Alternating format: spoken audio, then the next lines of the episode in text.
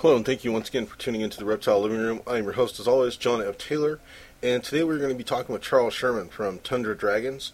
Uh, Charles has been doing this for a little while now, uh, producing some really killer, killer bearded dragons.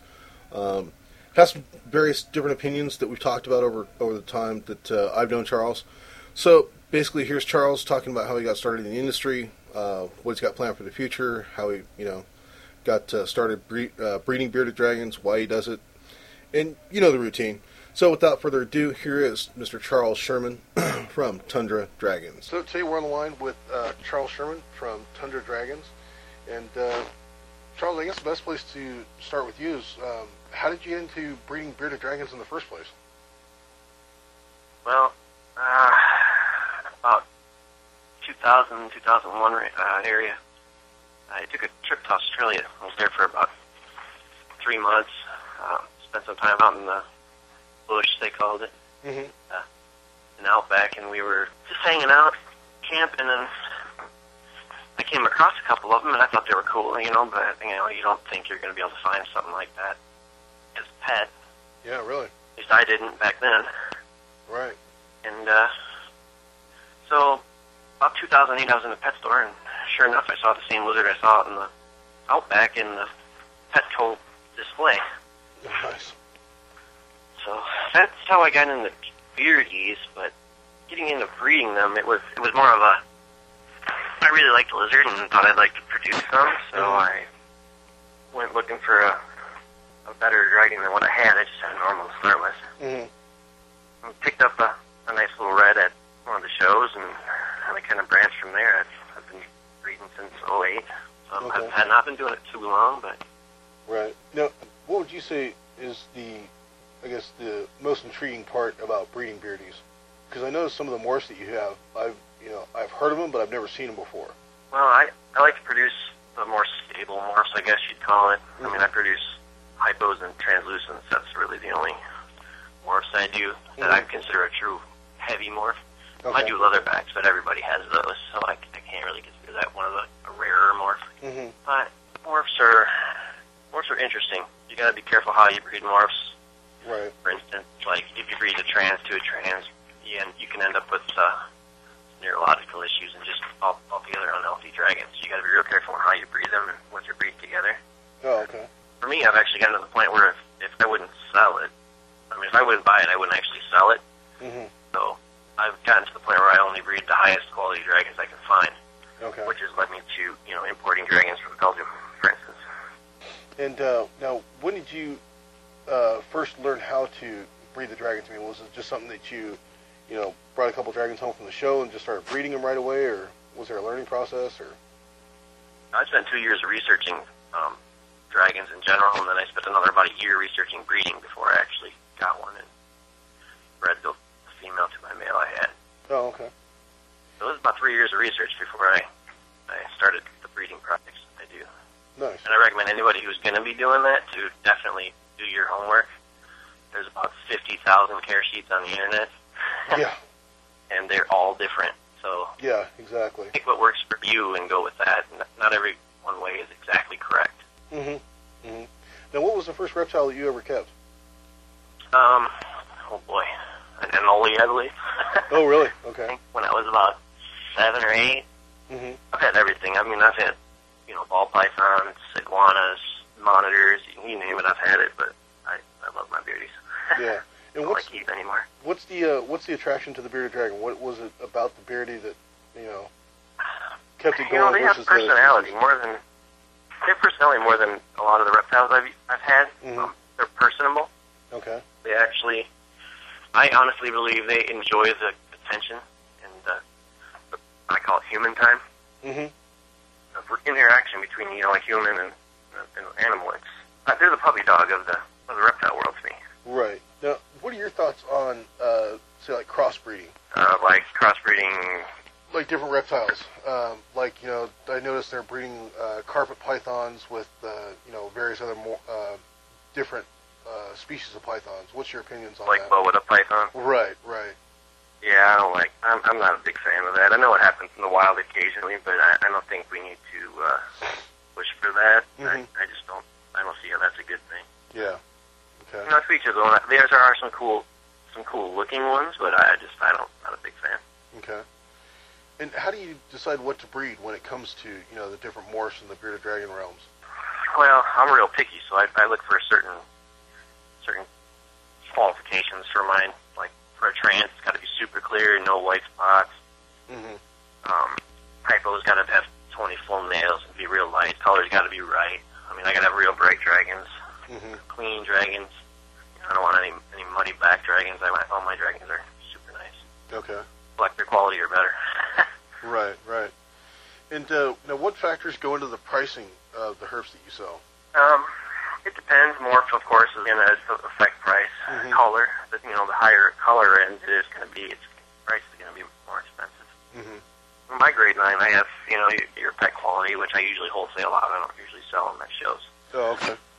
I do the opposite of what most people do at a show. I take my best stuff Oh, for the okay. most part, and only sell the higher end stuff. And um, I so I do you know I bring my whole backs and my collector qualities, most of them, not all of them, but Mhm. most of them to the shows that I go to. Sure. So when people come by my booth, they they see the best of the best. They don't see the garbage I want to get rid of. They see what I actually have. Right. And what would you say um, would be what would be some of the best practices that you would tell someone keeping you know bearded dragons in their home? Don't kiss anybody's ass. Seriously though, um, read for what you want to read for. I mean, if if you want to do normals, do normals. I have no problem with somebody who wants to do that. There's a place for it. Mm-hmm. But um, the people who think that they have to breed the newest and the best is ridiculous. I don't, you know, there's blue eyes and like there's seven like seven other morphs that I don't touch. Mm-hmm. just breed what you like. I like reds and I like trans and I like hypo. That's that's what I like. But I mean, I have yellows too. So you know, Right. do your homework, research, research, research. You really got to do your homework. If you're gonna breed anything, it doesn't beardies or whatever. It doesn't matter what you're gonna do. If Right. you're gonna Right. keep something, you better do your homework. Yeah. Exactly. Um, set your stuff up proper. Um, Mhm. Follow your own set of care sheets. Like I said before, you gotta you gotta look and find out what works best for you. Yeah. you know, what works for me here in, in Wisconsin doesn't work for my buddy Mark in Vegas. Right. Right. So we were talking about that when I was there a couple a month about a month ago. Oh, We were okay. talking about how much different my care is than his care because he's got such a dry climate and mine's more humid most of the time. Right. Now, um, talking about breeding and stuff like that, um, what do you think is going to with with the upcoming competition that uh, is going on with bearded dragons? What do you think you- is going to make you a winner? Uh quality. In quality. I, I breed for quality over anything. I mean Mhm. all my dragons are healthy. Um, all my bloodlines are as far distant as I can get. Mm-hmm. Of course everything is related here in the States and what do you you know, they all Right. came from a certain small amount of dragons, so everything's related, but Mhm. I stay five generations out from a, a pairing. So if you know you had a, a male and a female, I wouldn't buy a dragon any lineage down five generations down from that Oh, okay. because I want all my stuff to be separate. Mm-hmm. That's how I can kind of um, fight some of the issues you get with inbreeding. Like I know there's quite a few breeders out there that don't pay attention to genetics, and I just don't understand how you could do that. Right. Now, what are some of the early issues that you ran into as far as breeding is concerned? Uh, I've not had too many. Um, I had a temp spike in my incubator once when I was moving, and that um, caused a neurological issue with uh, clutch of eggs. The one before and the one after it were good, but I mean, there's not a whole lot. I've not been doing it so too long, so Mhm. I've not. Well, I take really good care of my animals, so I haven't run into egg binding or any of the other issues that you can run into. I pay attention to my dragon. Right. Right. I know that that's not necessarily what happens, but I, I keep a real close eye. So if I see something, I really try to take care of them before anything bad could happen. Right. Right. But so far, I've been I've been lucky. Knock on wood. Yeah. Yeah. Definitely. Now, in your opinion, what's the hardest part about being successful in this in, in the reptile industry? um, staying yourself. Really? A lot of people, yeah, a lot of people really kind of push you one way or the other, and I'm I'm a big fan of being who I want to be and doing what I want to do. But uh, that's that's the biggest issue I think is is is just trying to stay yourself. I mean, there's a lot of big breeders are going to push you one way or another. You're, you're, you're not going to be able to do everything that you want to do. Right. Right. I, I feel, um, because you're not going to be able to sell some of the dragons that you produce. If you only produce normals, it's going to be hard to sell them. It really is. I Mhm. mean, selling dragons is probably the number two hardest thing to do in, right now, especially for dragons. Mhm. There's tons of breeders and tons of little guys who are selling for thirty or forty dollars, and, and a lot of people look at it. And if they're just looking for a pet, they're going to look for the cheapest pet. Well, it's, that's not necessarily the best way to go, unfortunately. Sure, sure. A thirty or forty dollar dragon you could pass in a week or two, and and how are you going to get hold of that that guy who just breeds them out of his you know garage hmm for two clutches a year who doesn't put any information on it, doesn't give you a card, nothing. You, know, it's- Right. you really got to go to a reputable breeder if you're going to buy something from somewhere other than a pet store. And, and I'm not a big pet store proponent, but if you're looking for a pet, there's nothing wrong with a pet from like Petco or your, lo- I prefer local pet stores than the big chains, but if you're going to get one, that's what you got to do. Right, right. Gotcha. Now, as far as um talking about the industry and things that are tough in the industry, as far as reptile and reptiles are concerned, and the litigation and its effect on the industry and you personally, where do you see that going? That's a big question there. you know, because with the recent, you know, everybody's trying to ban pythons or you know ban this or ban that. You know, where do you see the litigation going eventually? Well, we're in a huge fight right now. Right. any pet, honestly. I mean, you, you look at we're having the same fight with uh, the pit bulls and Rottweilers. I Oh, got Really? friends that are fighting to keep their their service dogs even. So Wow. it's it's really really crazy what's going on right now. And what people don't understand is once they ban pythons, they're not going to stop there. Mm-hmm. know, PETA and HSUS, they're, they, they're out to stop all pet trades, Right. not just you know pythons. No, that python's the beginning. um, the president of the Las Vegas Strip Trade, Mark Romansky, said it best. I think he said, uh, first it's pythons, then it's poodles. The next, Right. you know, that they're they're just going to keep going. So we have to stop them now. If, if we don't stop them now, then we're not going to stop them. Right. It's going to keep rolling. It's just going to roll downhill. Right. Right. You know, they're, they're they're trying to ban exotics. Well, what's an exotic? Ninety-seven, I think, percent of animals in captivity right now are exotics. Yeah. You know, they, exactly. they don't come from where you're from. right. To me, that's what an exotic is. Yeah. Exactly. If it's not native, then it's exotic. you know, cats, dogs, fish. I mean, it's, everything could be lumped into a general exotic ban if we're not careful. We really have to fight this tooth and nail. You know, Right. Right.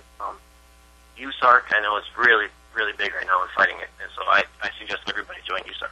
Not that I'm a huge proponent of them. I'm totally not affiliated, but I really do believe in what they're doing. Yeah. And you know, uh, a colleague of ours, you know, said something one time. You know, it's the only person that we've got that's fighting for it. So you know, might not agree Yeah, with some it- of what they do, but you know, at the same time, they're the only ones doing it. So guess what? Yeah, you got to support who's fighting it. you know? Right. Exactly. And, and the, the biggest misconception I see is everybody sees keeping a pet as a right, but it's not. It's a privilege. Right. We have Right. the right to fight to keep our pets. We don't have the right to keep them, which is which is what a lot of people don't understand. Right. Right. Right now, our privileges are under fire. Yeah. All kinds of them, all across the board. Exactly. Exactly. Now, would you recommend a bearded dragon for someone living in in a pa- in, uh, a smaller setting like an apartment or a condo or something like that? Absolutely. Okay. They love outside time, so they don't necessarily have to have a ginormous enclosure. You can get away with a, a 36 by 18 by 18 viv. I mean, Mhm. they're not huge. So, Right. you know, like a 40 breeder. Right. Right. Um, so yeah, absolutely, they're a great pet for a s- smaller enclosure. Actually, I used to live in a two-bedroom condo, so I had like nine dragons in a two-bedroom condo Oh, in a okay. little eight by nine room. Wow. Wow. Now, uh, It- it's definitely doable. yeah. And now, as far as dietary concerns, you know, because a lot of people are asking, you know, what should I feed my dragon? You know, is spring mix okay? You know, what's not okay? What is okay? Because you hear a lot of on the care sheets and stuff like that. You know, that spinach is a calcium blocker. You know, and these other vegetables are calcium blockers. And you know, but I've talked to other people, you know, that are in the industry that are, you know, zoologists and what have you, that uh, will tell you, well, you know, it depends on how much they eat. What's your opinion on that? Um, the zoologist, right? It really depends on how much they eat. But Mm-hmm. um, Beautiful Dragons, I believe dot com now. She just got a new website. She has a really good um, uh, list of foods that are good, bad, okay, occasionals. She's got a really good list there. Um, Oh, okay. so I, I definitely recommend following her list. I follow her list myself. Oh, okay. Um, for staples, I run just to make it easy. I run kale, collard greens, mustard greens, turnip greens. Mm-hmm. Um, then and then on the uh, protein side, I run uh, superworms, crickets. Uh, your dubia roaches are really good. Um, I stay away from mealworms. Oh, Uh, and then hornworms. Hornworms are great. Yeah, mealworms are, are 90, uh, probably 80% shell, Oh, okay. which which is, they, there's really no nutritional value in a mealworm for a dragon. Oh, wow. Okay. And uh, they don't break them down too well, so I, yeah, I stay away from mealworms. I, I'd have to feed a thousand of them to one dragon just to get them to eat enough. Wow. Wow. Okay. That's good to know. Now, what advice would you give to new breeders that are interested in possibly be, uh, breeding bearded dragons? Stay true to what you love. Um, um, do what you love. Don't don't branch out. Stay focused. If Okay. you're gonna breed dragons, breed dragons. Don't breed dragons with ball pythons. Uh, you know, don't mix it up. Right. Uh, If you really want to be, you know, good at it, you gotta you gotta focus. I mean, I, all I do is breed dragons. I, I do nothing else. I don't even keep another herb right now. Oh, So okay. I, I mean, I, I I focus, and I found that by focusing, I, I can produce better quality Mm-hmm. animals. So I definitely say focus on what you want. Okay. Um, do your homework. I don't want to see a guy who buys two dragons start breeding tomorrow because he picked up two dragons at a show. I want him to do at least a year's worth of homework before he's going to breed them, so he knows what he's getting into. right. Right. It, it's pu- putting them together is easy. That's the easy part. The hard part is raising the dragons, selling the dragons. You know that everybody thinks they're going to make a million dollars breeding reptiles, and it's just not going to happen. Right. Right. I hear You know, you. you, unless you're the top of line guy, you're not going to make tons of money. You're good lucky if you break even most of the time. Yeah. Exactly. That's Yeah. what I would I would focus on on doing your research first. Okay. Now, what what does the future hold for Tundra Dragons? Uh, anything you can tell us about as far as what you might be producing in the coming years, Um, or what you're aiming for at least? hypotrans lookbacks are what I'm looking for for mm, hopefully this year, but we'll see. I don't know what's going to happen. Um, Okay. I've picked up quite a few juveniles, so I'm still waiting for a lot to grow. Right. Right. But I've, I've, I've got some stuff coming that'll be super super nice. Okay. Nice reds. I'll have some super clean yellows coming in uh, this spring actually. I've got a marketed leucistic. Gonna mix them with the uh, uh, moonstone dragons y- uh, yellow super citrus, which is unbelievable. So Oh, okay. those will all be hypos. Lucy's a hy- actually a hypo. Microleucistic is a term that, that I actually hate because they're not true leucistics. Everybody calls them Lucy's, and it's not true. Huh. Um, there is no such thing as a true Lucy in dragons. Oh, okay. They, they don't have blue eyes, the dark blue eyes. But, you know, they don't. They just just not true. So when you talk, when most people talk about a Lucy in dragons, they're talking about a really light colored hypo. Is all they're talking about. Oh, interesting. Okay. But yeah, I, I hate the Lucy, but I use it because a lot of people recognize it. Yeah. Um, you know, and then uh, and then my superstitious girl, she's a hypo. And Ten all clear nails, super nice. Her sidebars are like the lightest sky blue you've ever seen. It's awesome. Oh, wow. I love her. Very cool. And uh, when, uh, where would people find you uh, other than you know tundradragons.com? What uh, shows do you got coming up that you're going to be at? Any idea yet? Um, uh, August in August I'm doing uh, I don't do a whole lot of shows. I do a lot of local stuff. Yeah. In August I'll be doing Sewerfest. That's S E W E R F E S T dot com. Mm-hmm. That's a, a really really great show. It's captive bred only, which I really like, and they enforce it. Oh I wow. like to see some captive bred shows where you go and you can find, you know, imported junk. You you just you won't find it at the show. They they really walk around, and both guys that run it are there constantly um, policing it. So it's it's really it's a great show. I love it. Um, Aaron LaForge is one of the guys that runs it. He's a good buddy. He lives down the block from me, so uh, Oh, I cool. go to, with him to the uh, Chicago Herb Society meetings and everything. That's another thing. If you have a herb society in your in your area, you, everybody needs to join. They they do so much for the reptile industry that nobody sees. Really? Unbelievable. Yeah. Very But cool. uh, yeah, I, I love my herbicide. And uh, uh, I got off track. yeah. So the uh, next show you're going to be at is Sewerfest then? Yeah, I'm gonna be doing Surfest. I'd like to do Kinley Park and ARC, but I don't know if that's gonna happen. It depends on what I have for dragons. Okay. I don't breed tons and tons of dragons. I mean, the most I'll do is like 300 dragons in a year. Okay. So for me to have stock to go to a big show like that is sometimes difficult. Right. I would like to do it if I if I can if I can swing it, I'll do it. Okay. But who knows? You might see me at Tinley uh, this year uh, in the fall. Okay. Very cool. And as always, you can Charles Sherman at tundradragons.com, and of course, I'll put the uh, link in the show notes there. Uh, anything else you wanted to add before uh, we let you go here, Charles? Not really. I think that's about it there, John. Okay. Fantastic. And once again, folks, there you have it. That was Charles Sherman with Tundra Dragons. You can catch him over there at tundradragons.com. And, uh, of course, I'll put a link in the show notes and uh, have his banner set up in there for you. Um, and once again, folks, thanks for tuning in. Uh, do leave some comments. Uh, check us out at reptileapartment.com, herpeticulture house, or herphousemag.com, rather. And uh, look forward to listen, uh, hearing from you folks. Uh, once again, thanks uh, to all our audience members who are listening and subscribers to our shows and various blogs and things of that nature. If you do want to stay on top of everything that's going on with the Reptile Apartment Group, you can go to reptileapartment.com and there's a little subscribe uh, to the newsletter thing uh, on the right hand side uh, sidebar. Subscribe to the newsletter. You'll get updates. Uh, you get free stuff. Uh, most likely premium content, uh, which is- isn't available any other way, unless you are a newsletter subscriber. It could be an annual uh, for the Herb House ma- e- easing. It could be hooks. It could be product. Uh, who knows? Just uh, sign up and you'll get some uh, you get some cool free stuff, and you'll get to stay on top of what's going on with the Reptile Apartment Group.